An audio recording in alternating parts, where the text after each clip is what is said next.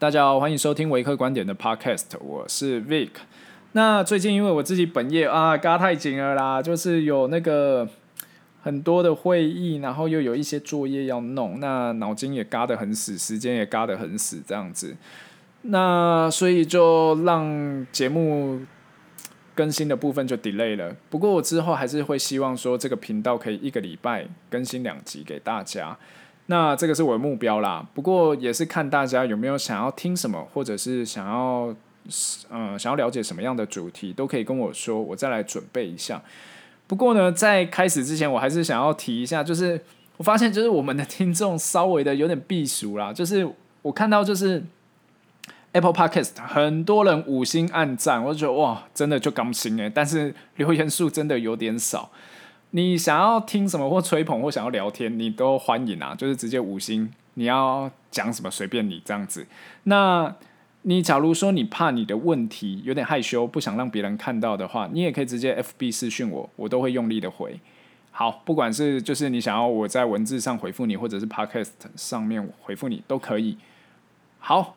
首先呢，今天第一件事情想跟大家聊一下，就是我在脸书上有提到，哇，很屌啊！就是全球第一支横空出世的战斗民族疫苗，在台湾时间八月十一下午的时候呢，普丁就直接宣布，全球第一支已注册疫苗。好，什么是已注册疫苗？我后面会讲。它的名称呢，这支疫苗的名称叫做 Sputnik Five，史普尼克五号疫苗。这个命名其实蛮屌，你有没有发现它这个？就是这个命名很像那种什么，就是太空卫星啊。其实它就是以太空卫星的呃命名方式去做命名的。为什么呢？它其实是沿用了苏联时期的人造卫星的那种名字来命名的。好，同时呢，在这一篇新闻的末段，它也展现了一下它的国力。什么意思呢？它告诉大家，告诉全世界说，已经有二十个国家跟我预购。预购多少呢？共十亿剂的史普尼克五号疫苗，这个数目其实蛮惊人的哦。就是也告诉大家说，就是全球在这个武汉肺炎的后疫情时代啊，其实大家都知道说，就是只要有一个药物能够改善现况，也不用解决啦，就是只要能够改善现况的话，大家都会愿意去尝试。那也是蛮庆幸说，你看像是在台湾的话，其实我们的疫情的，就是严重度来讲，跟其他国家来。啊、比起来的话，算是非常轻微的，这也是我们蛮幸运的地方。那除了这个史普尼克五号疫苗以外，目前市场上关注的还有哪些疫苗呢？有，其实还有两个比较热门的。第一个是什么？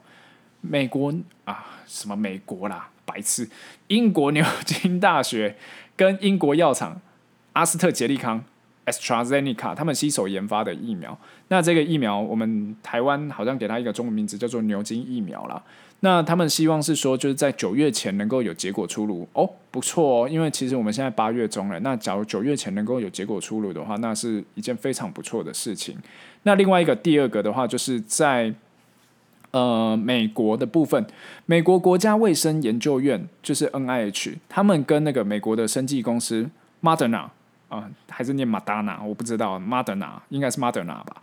好，Moderna 莫德纳这间生技公司呢，他们已经有携手研发疫苗了。那预计的话是十一月或者是十二月看见成效。不是啊，我突然想到说，哦，这间公司的名字真的有够难听，Moderna。好，OK，好，没事，继续。好，那除了英国跟美国以外啊，那英国他们。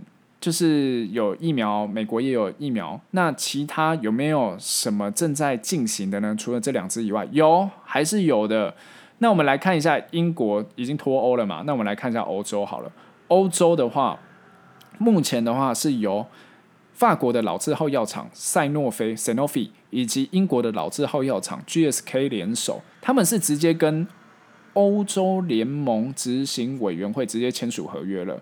然后他们预计可以提供七亿剂的疫苗。那你想看看哦，刚刚那个普丁他们是说就是可以提供十亿剂的疫苗，所以说其实大家订购的那个就是力道还是不手软呢。就是你看哦，这这两家药厂他们预计只提供七亿剂，但是普丁他们就说啊，我们已经收到订单是十亿剂了这样子。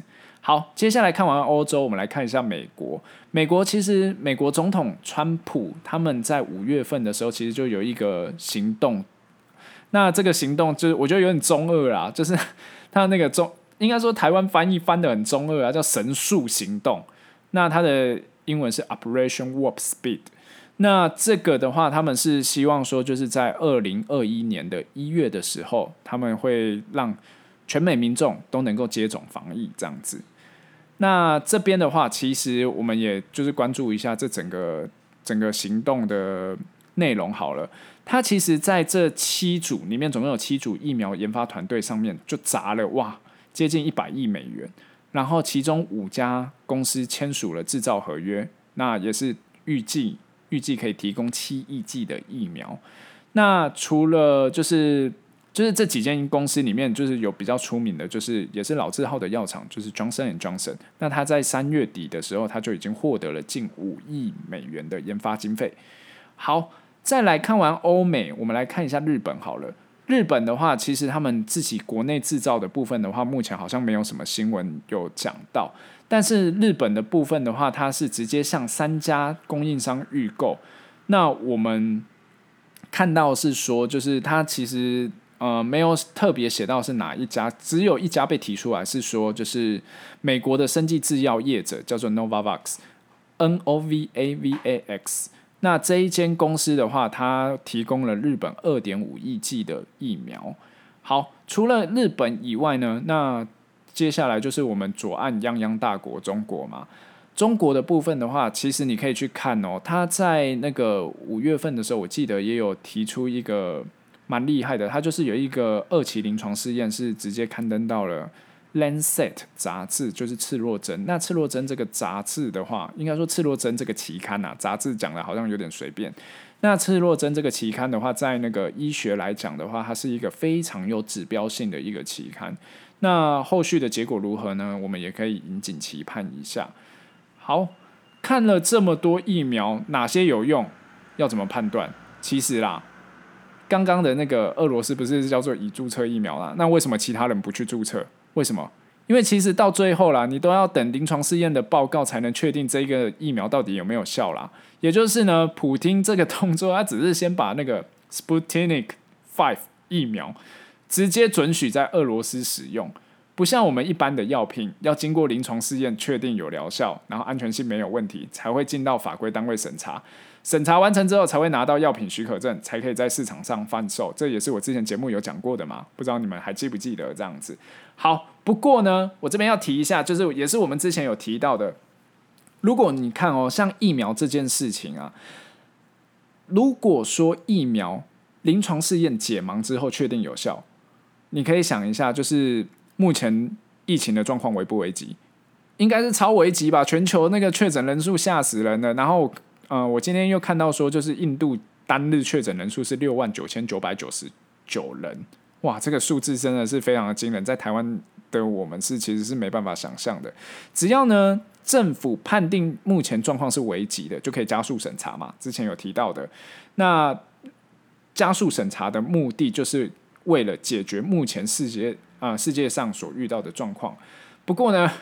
俄国真的是，我觉得真的是强国啊！真的太闹了，他连怎样，就是他快到连临床试验他都还没有跑完，他就直接先注册，然后怎样，直接说哦，我跟你讲，全国人民我都直接拿来试，有效就有效，没效就没效，甚至呢，普丁他直接讲说，我女儿已经接了啦，接第一次之后呢发烧啦，第二次之后觉得很好啦，那这样子他就觉得说，嗯。这样子应该就没有什么问题了，不，只能说真的，哇，只能说真的就是战斗民族啦，什么都冲第一，真的狂啊。OK，好，但是我想要从这件事情呢，我们来看一下另外一件事，就是什么意思呢？我们来看一下市场面的东西，为什么这些疫苗都要跟时间赛跑，跑在第一，然后就是赶快的，就是如果能上市的话，就赶快上市，为什么呢？这些疫苗啊，除了或者是说这些药物好了，就像之前的那个呃吉利德 Gilead 他们的那个药一样，这些药物其实他们都是可以救人命以外，很现实啊，很现实的是，因为这些药厂他们也是营利组织，所以他们也会有商业考量。那么你想看看啊，假如说第一个上市的，通常可以得到什么样的好处？而且现在疫苗这件事情可以说是全球的必需品吧。就是你应该说，就是你假如要防范武汉肺炎继续继续的蔓延的话，其实应该是全球每一个人都应该要接种疫苗。那这种只要是第一个上市的产品，一定被抢爆吗？一定爆啊！那这种这种状况下，如果产能允许的状况，可能哦，这个是不夸张的状况下，全球假如他先吃个五成的市占，这个很夸张诶，全球七十亿人口。吃个五成的市占是三十五亿人呢，这个非常非常的可观的数字。那我先吃了五成的市占之后，等到第二个、第三个疫苗陆续出现之后，才会去瓜分剩下的市场。而且同时，这个第二个、第三个陆续出现之后，第一个这个先上市的还会继续瓜分剩下的市场。也就是为什么大家都想要抢着第一个上市。而且啊，如果说这个疫苗，做出来之后，不是那种就是一剂免疫的，什么意思呢？就是我打一次之后，我这辈子都不会再得了，而是像那个我们现在的流感疫苗需要持续接种的状况下，那你想看看药厂它这种持续性的收入会不会非常的可观？会哦，而且它这些回收回来的资金就可以怎样让他再去投入其他的药品的开发。那这个也是就是药厂的营运模式嘛。不过你可以，不过你可以想看看啊。其实，在那个就是我们刚刚有提到说，就是美国的那个中二计划，就是那个什么神速行动那个啊，他们砸的金额非常的惊人诶，砸砸了近百亿美金。为什么？其实因为每个药厂要做一个临床试验都非常的烧钱，从一开始的药物开发，到后续的找那个各国的临床试验中心，以及就是找病人的部分，其实这个部分的话，对他们来讲都是非常非常大的成本开销。也因此呢，他们会希望说，就是如果说这个产品的生命周期能够一直一直的被延长的话，这个对他们来讲是最好的。那他们就会有一直有持续性的收入。那你想看看哦，如果好啦，假设。现在全球人都已经接种疫苗了，那后续的话，他们会想要往哪个方向走？世界上是不是还会有新生儿的出现？如果说未来这种疫苗它会变成说新生儿必须直接必要的接种疫苗的话，那这个是不是也是他们一个稳定的盈利方式？那也可以利用这笔资金，我再来投入其他药物的开发。OK。好，今天聊疫苗的部分就聊到这边。那我们来看一下 Q&A。Q&A 的部分，我先看 Apple Podcast 部分。好，首先第呃第一位是 William 俊福。好，这个是我的好朋友，这样子。那他说好物分享，好潮哦，调理分析，入睡良药。好，谢谢你的吹捧。好，再来第二位是坏坏菜鸡。哦，坏坏菜鸡，你是不是有在古埃那边留言？我有听到古埃有讲你的留言。好，首先他先讲说五星吹到火星，Victor 声音好听，口条又清晰，希望节目能一直做下去，造福菜鸡。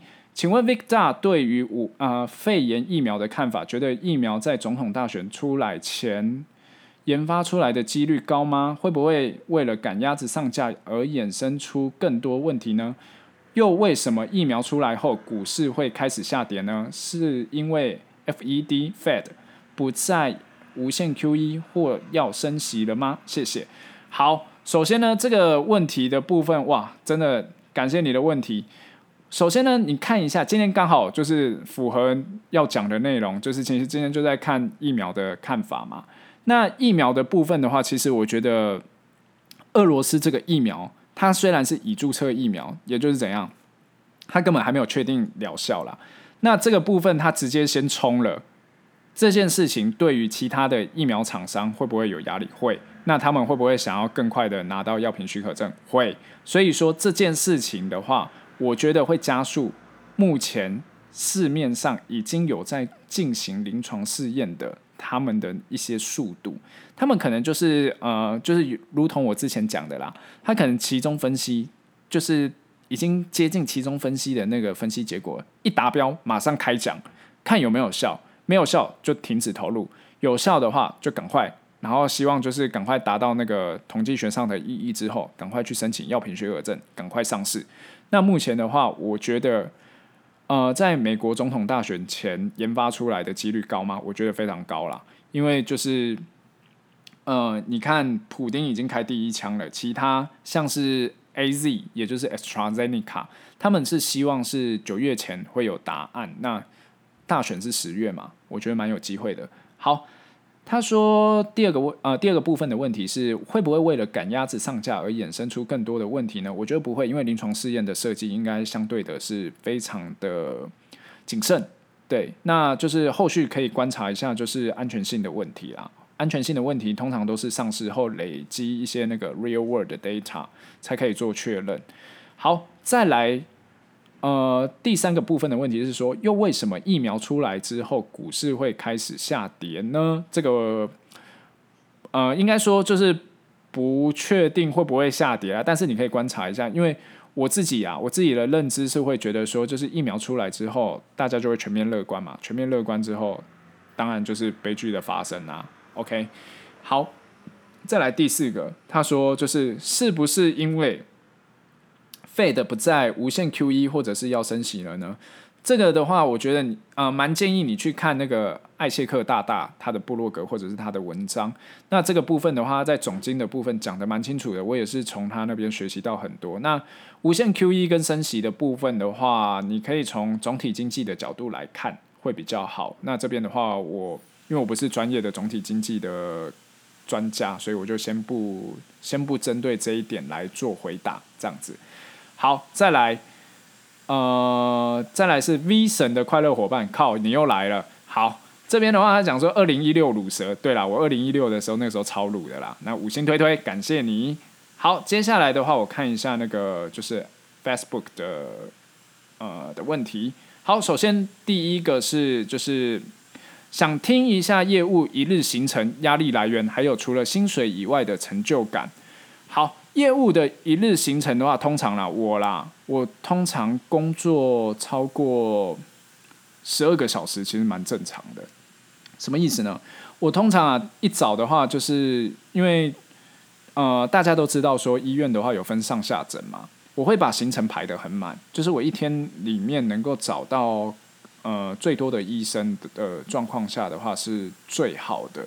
那也是，就是工作效率来讲是最高的嘛。所以说我在呃早上的时候，因为通常他们是八点半上诊，所以我可能大概呃七点五十我就会到医院。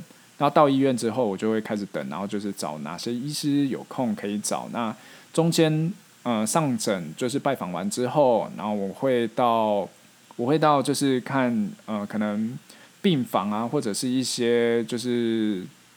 护理人员在的地方，我也会去说，就是看有没有什么需要协助的，或者是有没有需要沟通的部分。那到了中午的时候，可能也没什么时间吃饭，因为就是呃上午诊的下诊跟下午诊的上诊，通常就是中间也只有一个半小时到两个小时，所以说通常就是会先拜访完之后，可能大概三点之后才会去吃中餐。那吃中餐之后又一样，就是在上午的。部分不是有去找护理人员吗？那下午的部分就去找下午才会在的护理人员，或者是一些相关的呃事情有没有什么要做的，或者是公司有没有什么事情需要我回报的等等的那些文书作业，我也会一并的把它完整完成。那比较忙的状况是晚上的时候，通常有的时候会有活动，那有活动的时候就是基本上就到九点啊，就是九点或十点这样子。那工作满十二个小时，其实蛮稀松平常的啦。那就是自己的时间怎么安排跟利用，我觉得这个是业务必修的啦。就是这个我觉得蛮重要的。好，再来压力来源，压力来源的话，最直觉的就是业绩嘛。但是业绩我从来不觉得它是那个啦，压力来源啦。因为我自己会觉得说，呃，应该说就是我比较 M 啦，我喜欢蛮喜欢挑战自己的，就是我很喜欢那种逆转胜的感觉。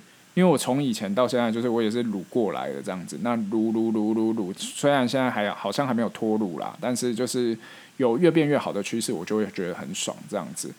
那除了薪水以外的成就感，我自己啦，因为我呃，因为我自己就是从小接受那种做生意的理念比较多，那我对于那种就是在做生意上，然后就是谈成，或者是说就是贺成交那种那种感觉，其实我觉得蛮有成就感的。我很喜欢这种感觉，就是谈一谈之后贺成交那种感觉，我蛮喜欢的。所以说这种的话，会是我就是蛮大的一个成就感来源。当然，你也可以就是找很多种成就感来源啊，因为像那个我另外一个就是第二大的成就感来源，就是因为。因为毕竟业务就是做生意嘛，第二个大的成就感来源就是我有我有帮助到病人，那这个也是我觉得应该说就是每个药厂业务他们都会觉得说，就是只要我的工作是有帮助到别人的话，其实都是蛮开心的一件事情的。好，再来第二位朋友的问题，好。他说：“第一个问题是，请问你在 Podcast 中有提到比较愿意收新人的药厂有哪些呢？”好，这个我们私讯聊，因为公开讲好像有点不好讲。好，请问你当初求职的时候有透过内推得到面试机会吗？有。来这边的话，我想要讲一下是说，呃，应该说就是。目前的话啦，其实，在社会上的话，我相信新鲜人一定会觉得说啊，你干嘛要靠别人呐、那怎么样怎么样？其实就是，呃，你会发现说，出社会之后，其实人脉这件事情是非常重要的。什么意思呢？你假如说什么事情都只靠自己，就是直接硬干的话，你会非常累。而且就是有的时候，你觉得自己的能力到了，但是别人不一定这样子觉得。所以说，我觉得多交朋友这件事情对你来讲是会是好事，因为同时你在请别人内推的时候，别人也会帮你审视过一次你够不够格嘛。那这件事情的话，我会觉得说，就是对你来讲也是好事。那你可以想看看啊，那假如说大家都不喜欢啊，大家都觉得说啊内推就是就是 bitch 啊之类的，那这样子的话，为什么 LinkedIn 要存在？你可以想看看嘛，那 LinkedIn 上面就是为了要创造你自己的人脉圈子嘛，那人脉圈子这些才可以帮助你去做后续的求职嘛。OK，好，再来第三个问题，请问你一开始在选工作的时候，会先选择药厂还是有兴趣的产品领域呢？在各间药厂中又要如何选择呢？好，这边的话，我觉得我自己啦，这个每个人不一样，我觉得我自己的话，我会先选择。就是 offer 好的，就是薪水高的，很直觉啦。因为你根本其实老实讲啦，你进去卖药的时候，你根本一开始的时候，你根本不知道你卖的药到底市况是怎么样，你要去做了之后才会知道。所以我会希望是我自己当初设定是说，哪一间给我的 offer 好，我就会去哪一间这样子。所以说我在选择上的话，就是很直觉，就是哪一间薪水谈得好，我就去哪一间这样子。好，那今天的节目就到这边。如果有任何问题的话，欢迎你直接到 Apple Podcast 五星留言，拜托啦，留一下了哈，不然真的没有什么东西可以讲了啦。然后在 FB 私讯的话也可以。那今天就先到这边，拜拜。